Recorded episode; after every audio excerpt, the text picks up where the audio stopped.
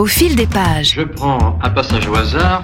Lisez vous-même. Livre des sorts et enchantements, chapitre 7. Chaque mois, une thématique déclinée en livres et en musique. Laurence Robin. Bonjour auditeurs de Sun. En ce premier vendredi du mois de juin, je vous retrouve pour la dixième et dernière chronique de la saison d'Au fil des pages. Aujourd'hui, déroulons le fil littéraire de ces romans qui évoquent les vacances. Thématique clin d'œil à un mois du lancement d'une pause estivale de deux mois. Néanmoins, vacances ne riment pas toujours avec insouciance, et les trois récits de cette chronique vont faire la démonstration.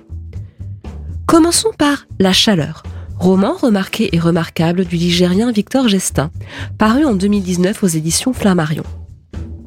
En cet été caniculaire, Léonard subit littéralement 15 jours de vacances dans un camping 3 étoiles des Landes. Alors que pour ses parents, le séjour représente des mois d'économie et tout autant d'expectatives, c'est pour Léonard une véritable épreuve.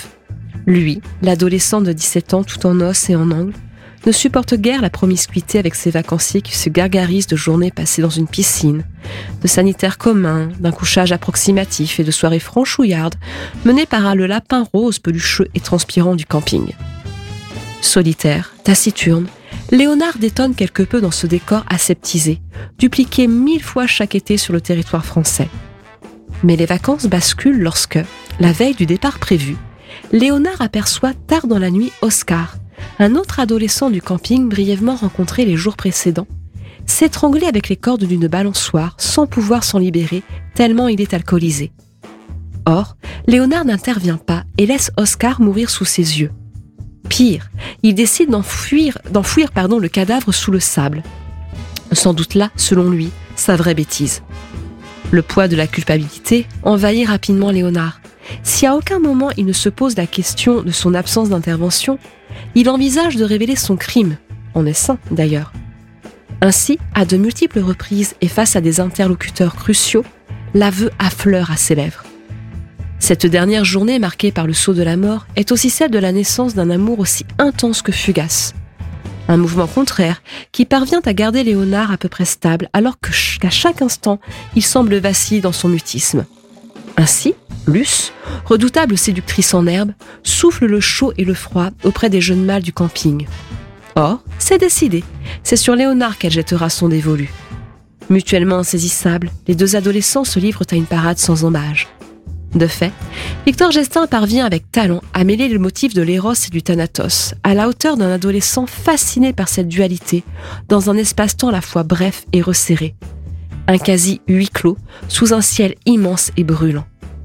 Si le camping suffoque sous le soleil de plomb, Léonard est proche de l'asphyxie avec les pulsions qui le tiraillent. Continuons avec le roman La faute de goût de Caroline Lunoir, publié aux éditions Actes Sud en 2011. Mathilde revient, le temps d'une semaine de vacances aux alentours du 15 août, au château familial que sa grand-mère et ses quatre grand-tantes possèdent en indivision. Fief ancestral depuis l'arrière-grand-père Félix, dit le général, les générations s'y succèdent, s'étoffent et se retrouvent le temps de mariage, de funérailles et de vacances.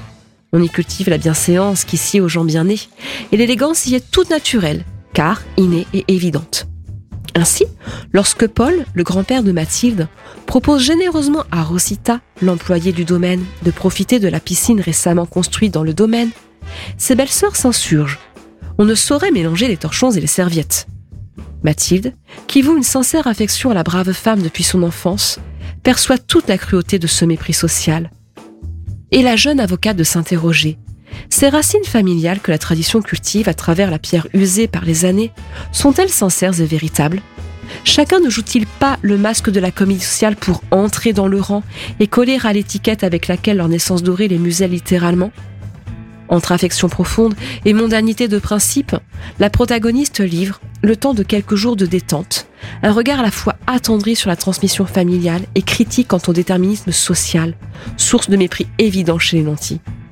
Derrière le, voile suranné d'une bourgeoisie ancienne, elle donne à voir un vernis fissuré et qui peut menacer de s'écailler.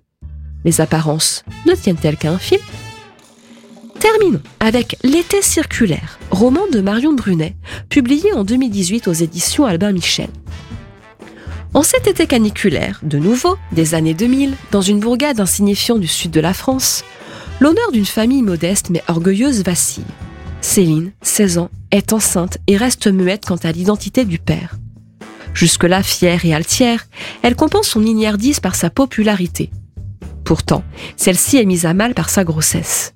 Même sa sœur cadette, la sauvage et futée Jo, ne peut obtenir un indice.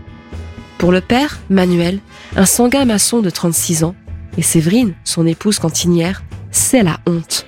Comment leur fille a-t-elle pu se laisser engrosser de la sorte? Et surtout, par qui L'envie d'en découdre est très forte, et Manuel ne cherche pas bien loin pour assouvir sa soif de sang. Quitte à se tromper, peut-être. Chronique sociale et chronique familiale, l'été circulaire est l'évocation de ces gens modestes et laborieux, coincés dans un quotidien qui anesthésie toute échappée possible.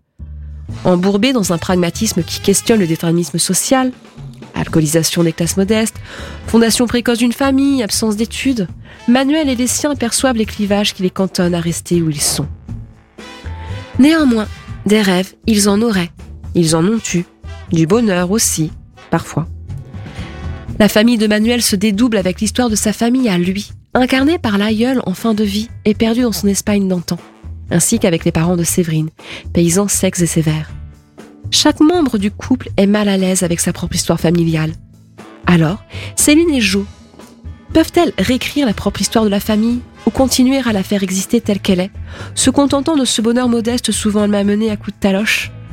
La quête de bonheur est-elle, chez les oubliés du quotidien, une ambition démesurée? À quelle joie prétendre? Boucle sans fin ou espoir d'un arrêt pour un ailleurs, un autrement, un meilleur? Ces trois romans nous démontrent que les vacances sont propices aux péripéties et que l'indolence souvent de mise n'est qu'apparence. Il faut dire que cette pause estivale en général bienvenue est l'occasion de se retrouver en famille, de faire des rencontres. Autant d'interactions sociales potentiellement prometteuses d'enjeux narratifs, voire dramatiques. Sous le soleil brûlant, sur le sable chaud, au bord de la piscine ou près de la mer, pas de répit pour les protagonistes de nos récits. Chers auditeurs, Peut-être amènerez-vous ces trois récits dans vos valises pour vos propres vacances estivales, que je vous souhaite les meilleures possibles. C'était la dernière chronique de la saison 2022-2023 d'Au fil des pages, au cours de laquelle j'ai eu beaucoup de plaisir à vous proposer différentes thématiques traitées littérairement et musicalement. On se retrouve en septembre avec un nouveau format hebdomadaire cette fois-ci de chronique. Surprise, surprise. D'ici là, je vous laisse avec la bande-son de notre fille du jour sur les vacances, avec ce que l'on ne peut que tous espérer pour cet été et que le groupe Au Petit Bonheur n'a cessé de scander depuis 1991. Je veux du soleil. Bel été par avance et bonnes vacances!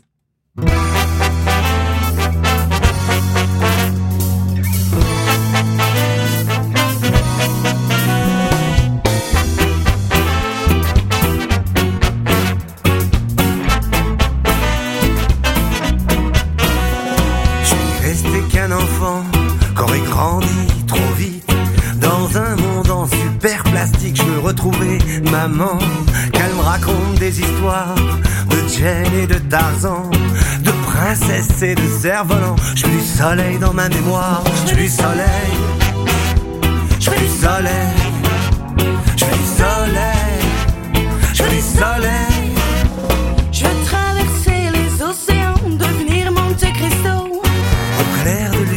Je veux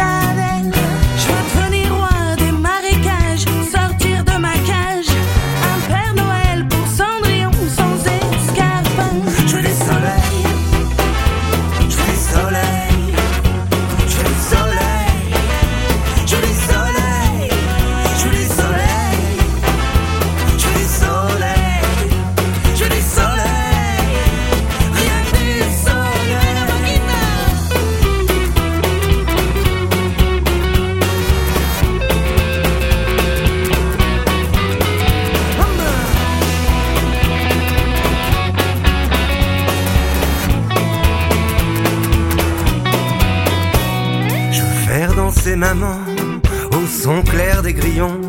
Je retrouver mon sourire d'enfant perdu dans le tourbillon.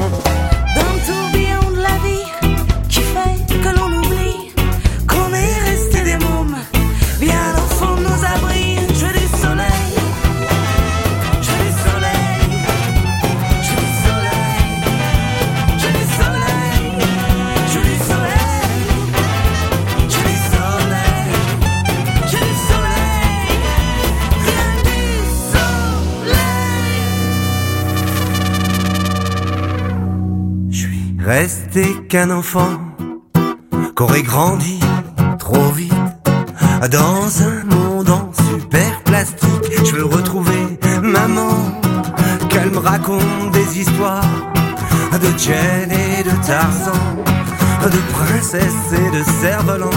Je du soleil dans ma mémoire, Je du soleil, je du soleil, je du soleil,